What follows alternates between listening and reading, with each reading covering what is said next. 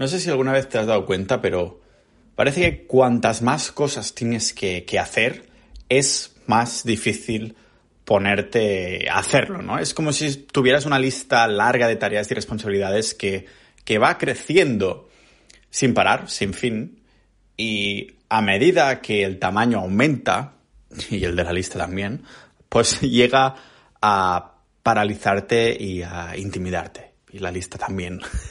Solo pensar en todas estas cosas pendientes que, se van acumulando hace que, que te dé como un pequeño ataque de pánico. Vas repasándola mentalmente, piensas ahora mismo no tengo que, hacer nada de eso, así que probablemente puedo mirar un poquito de TikTok o Instagram o YouTube o Pornhub o lo que sea, que lo que sea que sea tu manera de procrastinar, ¿vale?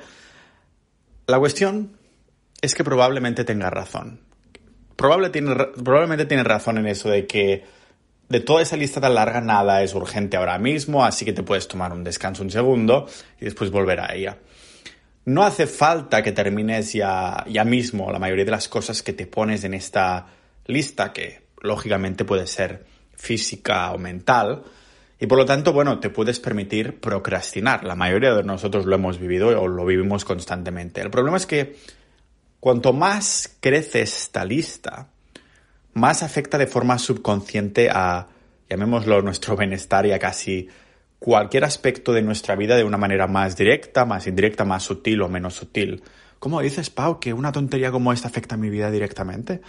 No sé si os ha pasado, pero cuando tienes todas estas cosas que haces que, que, se van acumulando, lo vas poniendo en la lista, aunque potencialmente no estés sintiendo diariamente ansiedad o estrés per se, cuesta más quedarte dormido algunas veces, ¿vale? No te duermes con tanta rapidez como cuando tenías la agenda libre, por ejemplo, o a veces ya no es que te cueste dormir, es que directamente tienes insomnio, que no duermes bien, pero pensaba que aunque la lista era larga, tampoco era, tan importante, ¿no, Pau? Entonces, da igual, esto es lo que hace el jodido subconsciente. Piensas que, aunque no te esté generando una ansiedad o un estrés directo, de alguna manera te está afectando en cositas, ¿no? Si ahora mismo pensáis algunas cosas de vuestra vida que dices, hostia, no estoy durmiendo tan bien como antes, o ¿por qué me pasa esto? Podría ser que fuera precisamente estas cosas no terminadas que tenéis detrás de la cabeza a las que no prestamos demasiada atención.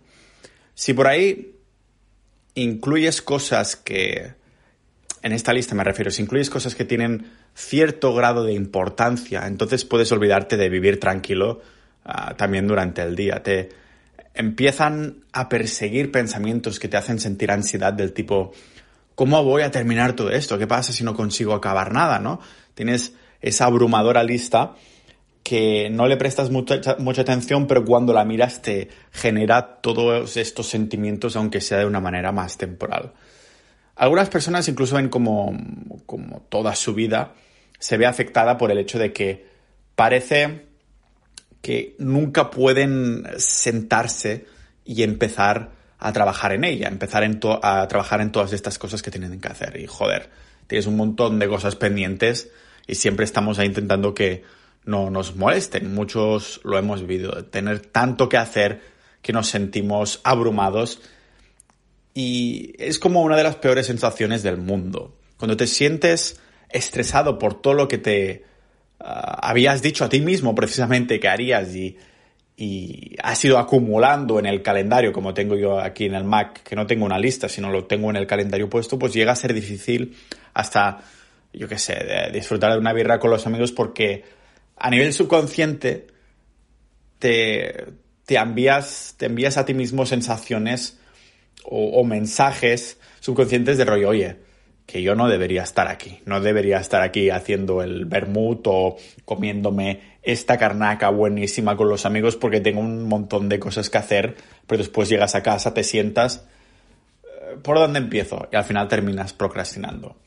Pero es eso, ¿no? Es como un cuchillo clavado en tu espalda que se va retorciendo lentamente mientras haces una risa falsa cuando las personas que te rodean hacen alguna broma.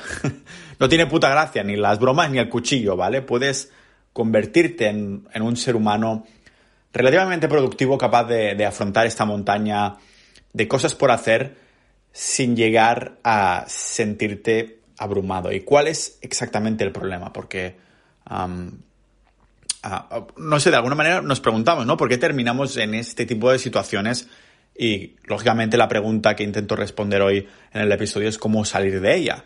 En general, el motivo por el que terminamos con un montón de cosas por hacer que nos hacen sentir abrumados, es que las tareas y responsabilidades forman parte de, la propia vida en sí. O sea, no hay forma de evitarlas. Y estas tareas deben ser hechas de inmediato, en teoría, o en algún momento de un futuro no muy lejano. Pero si la cosa que hacer, si la tarea no es urgente, tendemos a ponerle, a ponerla en la lista de cosas por hacer y precisamente esa es la lista que causa tantos problemas. Nos decimos a nosotros mismos que no tenemos que tomar acción de inmediato. seguramente es verdad, ¿no? Pero la ponemos en la lista del infierno que ya afrontaremos en algún momento del futuro. Esto es un problema para el Pau Ninja del futuro. Y hay pocas cosas en la vida que deban ser abordadas de inmediato.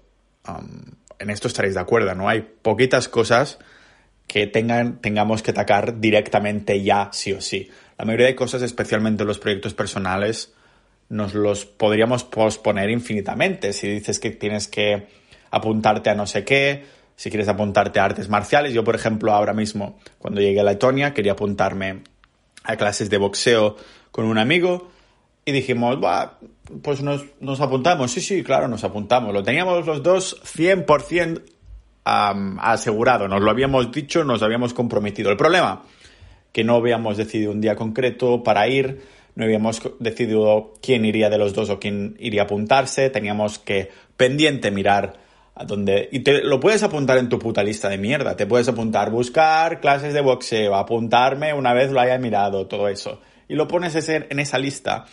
Pero claro, los proyectos personales no tienes nadie detrás que te vaya preguntando constantemente ¿Cuándo coño te vas a apuntar a eso que estabas diciendo, no? Nadie te está diciendo en tus side projects, estos, ah, estos proyectos que quieres empezar a generar pasta por internet o ponerte más mazao, no sé qué. Nadie tiene detrás mirándote tu puta lista de tareas que hacer o tu calendario para decirte, oye, Pau, ¿y eso qué? Que te habías dicho que lo harías y lo tienes aquí apuntado, pero no sale nunca de ahí, nunca lo tachas, nunca lo eliminas, ¿no? Señal que no lo haces. Como digo, Mm, hay pocas cosas que sean urgentes. O sea que estaréis de acuerdo conmigo que el 99% de las tareas que debemos abordar y que relativamente nos importan terminan en una lista de cosas pendientes. Igual que pasa con las posesiones materiales que vamos acumulando y no volvemos a usar. pues estas responsabilidades son parte de la vida o de proyectos que se van acumulando a medida que pasa el tiempo. Y a la vez, cuantas más tareas tenemos pendiente, más estrés sentimos y más nos cuesta hacer porque la lista es cada vez más grande. Claro, aquí es que cuando más estresados estamos sobre la situación actual, menos agradable es la, idea de afrontarla. Cuando menos agradable sea la idea de hacer algo sobre esta situación, de afrontarla, pues más probable será que evitemos hacer algo sobre ella. Y cuanto más evitemos hacer algo para abordar la situación, menos probable será que hagamos algo al respecto es un maldito círculo vicioso negativo de mierda, un loop del infierno, un pez que se muerde en la cola. Básicamente, cuando más tiempo pase sin afrontar la situación, menos probable será que acabaremos afrontándola. Es así, es así. Como digo, un bucle que se acaba reforzando a sí mismo. Probablemente algunos de los que me escucháis estaréis pensando que la solución que propongo es simplemente hacer las cosas antes de que se te acumulen. Es decir, hacerlas al instante según te van llegando. Claro que esto suena una idea fantástica que sería, bueno, en, Chupilandia esto lo hacen así, pero no creo que sea la solución ah, de verdad, ninjas de la vida, porque al fin y al cabo muchos de nosotros estamos haciendo cosas cuando se nos ocurren cosas que hacer y proyectos en los que trabajar.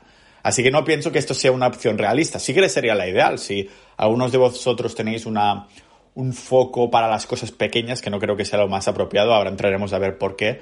A la que te entra una cosa, pues la haces directamente, eso sería lo ideal, pero por algo existe la ley de Parkinson. La ley de Parkinson más que nada es que tardarás en hacer una cosa al tiempo, al tiempo máximo que lo tengas. Es por esto que la mayoría de personas, cuando están en la universidad, en el instituto, lo que sea, y les dan deberes, acostumbran a hacerlo, el porcentaje más alto, yo diría que más del 80%, lo acostumbran a hacer unos días antes de que termine el plazo. Es la ley de Parkinson, que todo se extiende, excepto mi pip. Bueno, ya me entendéis, ¿no? Pero claro, esto es como un consejo de hazlo antes de que se te acumulen las cosas. Es como un consejo que acostumbran a dar las madres. No dejes para mañana lo que puedas hacer hoy. Y tienen razón, pero este consejo no es demasiado de ayuda en, el, en este caso particular, en nuestros proyectos personales que nadie está supervisando. No hay, hay un profesor como en el instituto o la universidad que te vaya a poner una nota y esto vaya a repercutir directamente o indirectamente sobre tu vida. Mi regla de oro o debería ser mi regla de Bitcoin, que ya sabéis que ahora esto cambiará de mi regla de oro a la regla de Bitcoin, porque Bitcoin es el nuevo oro. Pues mi regla Bitcoin es hacer menos, hacer menos. Y a muchos de buenas a primeras os parecerá una frase obvia, típica de una camiseta negra con una fuente básica simple que te pones aquí en el pecho, y a, otros les parecerá que no tiene ni puto sentido esto de, a ver, tengo una lista enorme, Pau, ¿cómo me estás diciendo que haga menos? Pero ten en cuenta que si todo tuviera sentido y siguiera una lógica perfecta, probablemente te limitarías a hacer las cosas según te fueran surgiendo. no tendrías un montón de cosas, cosas materiales y cosas pendientes que hacer abstractas, acumulándose en tu escritorio mental o en tu escritorio físico. Llegamos a esta situación porque somos emocionales e impulsivos. Cuando sentimos una angustia emocional, no respondemos bien con argumentos y acciones lógicas. Esto lo explica muy bien Mark Manson, que ya he mencionado alguna vez en el podcast. Por contra, sí que respondemos bien a la inercia, el momentum y la sensación de, de, un progreso percibido, para decirlo así. Es por eso que he empezado a ir al gimnasio cada día y no uno sí, uno no, o algo así, porque hay como un momentum que es más fácil asimilarlo como hábito. Y como digo, acostumbramos a, tomar esas acciones más bien emocionales en ese momento antes que aplicar la lógica. Lo que Mark Manson dice que hay el thinking brain y el feeling brain, que son como dos partes de nuestra mente, uno que es lógico y que sí, podemos usar cuando estamos en frío, pero cuando estamos en caliente, solo es el cerebro emocional el que toma el 90 y pico por ciento del control.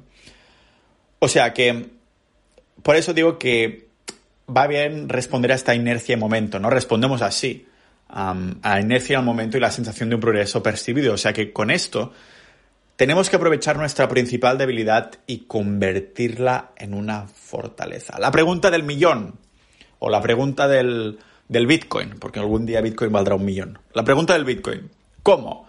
Pues todos los días, eso de que menos es más, ¿no? tengo que hacer al menos una sola, una sola tarea. Una tarea, ni una más, ni una más, solo una maldita tarea, una de las cosas que hay allí, ¿no? Si eres capaz de completarla, el resto de cosas que hacer, que hacer son mucho más fáciles o incluso innecesarias, te diría. Y aquí es un poco el reto es determinar cuál es esa tarea diaria que hay que abordar, pero olvidar por completo, o casi por completo, al menos que te, hace, te hagan falta ideas para hacer una sola cosa ese día, esa tarea, ¿vale? Hacer solo una, abordarla con toda con todo el ser, ¿no? en, completarla, fingiendo que no existe nada más. Esto da concentración adicional y fliparás al ver que la terminas en tiempo récord. ¿Y qué pasa? Pues que terminas esa cosa importante de esa única tarea diaria. E incluso tienes motivación y energía extra para abordar alguna de las otras extras que tenía, ¿no? El, el momentum que se llama, la bola de nieve. Es con, lo tienes ahí con ganas y sobre todo como digo, que mucha gente lo infravalora, es el momentum, la bola de nieve de haber terminado una cosa. Pero el objetivo no es lo que venga después de esa tarea, sino una sola tarea. No dudo que mm, todos los ninjas de la vida que me escucháis podéis identificar al menos una cosa diaria que es importante, que cuando terminas de hacerlo, dices, ¡buah! Hoy el día ya va de bajada. Todos hemos ahí intentado, bueno, evitado hacer algo que debemos hacer y huimos de ello hasta que la presión se acumula ahí, ¿no? Puede que sea por una fecha límite que se aproxima, pero llega un momento en el que nos lo quitamos de encima, entramos en modo supervivencia y abordamos la tarea principal de principio a fin hasta que lo terminamos, ¿no? Y cuando terminamos, como digo, nos sentimos, como después de un orgasmo, totalmente aliviados, a lo mejor con ganas de dormir también y de comer, y, pero estamos totalmente aliviados. Así que quiero remarcar la, la, importancia de este momentum, esta bola de nieve, porque la sensación de hacer algo tener algo completado, algo importante y sobre todo diariamente sienta muy bien, eso sí, y una sola cosa no es tanto. No es tanto si te lo pones como única tarea del, del día. En el fondo, lo que perseguimos es esa sensación de haber terminado algo que importa y aprovechar la inercia, el momento, la bola de nieve para hacer alguna, alguna más si nos sobrará tiempo. El caso es que solo podemos llegar a este punto si nos olvidamos de todas las otras cosas de, de esta lista, de cosas que tenemos pendientes que hacer, de todos estos proyectos que nos ponemos en una lista infinita. ¿Cómo? Con lo abrumadora que es, ¿no? Pues usando la brújula emocional para ver qué es lo que provoca más resistencia a este cerebro emocional. ¿Qué es? La pregunta que nos podemos evitar es ¿qué es lo que más estamos evitando?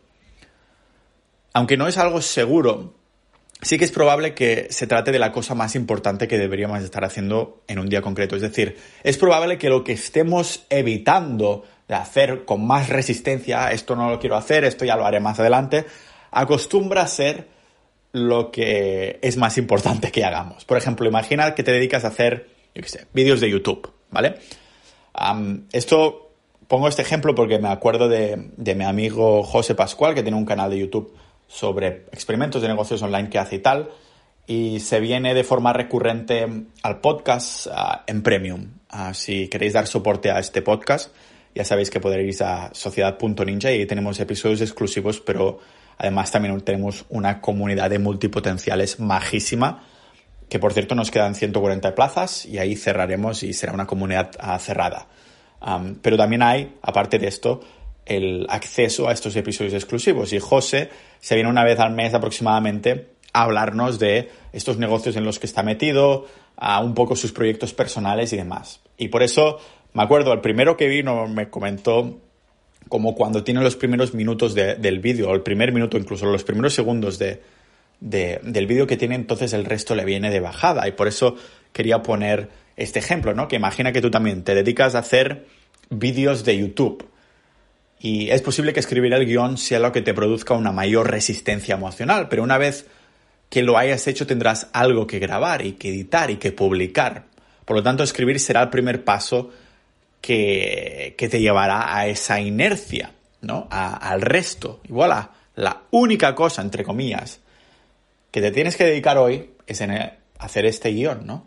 Lo otro ya vendrá, o no, pero es interesante ver cómo lo que cuesta más acostumbra a ser lo más importante. También es posible que tu vida sea, yo que sé, o más rutinaria o más turbulenta, que esa cosa importante lógicamente cambie cada día o cada semana. Y en estos casos sí que debemos aplicar cierta energía inicial que yo recomiendo que sea durante la noche para decir cuál es la única tarea que tendremos que afrontar el día siguiente. Eso cuando digo por la noche me refiero a las, personas que sois como yo, que sois mañaneros, que tenéis toda la energía concentrada en la mañana y quieres canalizarla ahí. Entonces, como yo sé que por la tarde-noche ya no sirvo para nada y acostumbro a hacer cosas un poquito más dinámicas, como grabar estos episodios tan molones, porque es dinámico, estoy aquí de pie en mi apartamento en Estonia.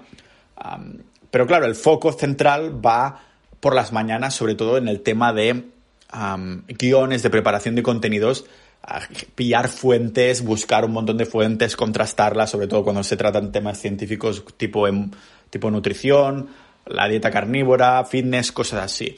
Entonces mi energía va enfocada ahí. Por la tarde, como es más dinámico, pues entonces estoy más, más suelto, ¿no? Claro, si eres una persona de estas que es de noche, es al revés. Por la mañana que estás, que aún te quedan unas horas para empezar a pillar energía, es un buen momento para empezar a planear, que esto no supone casi nada, vale, una sola tarea, una sola cosa que tengo que hacer hoy. ¿Qué será, no?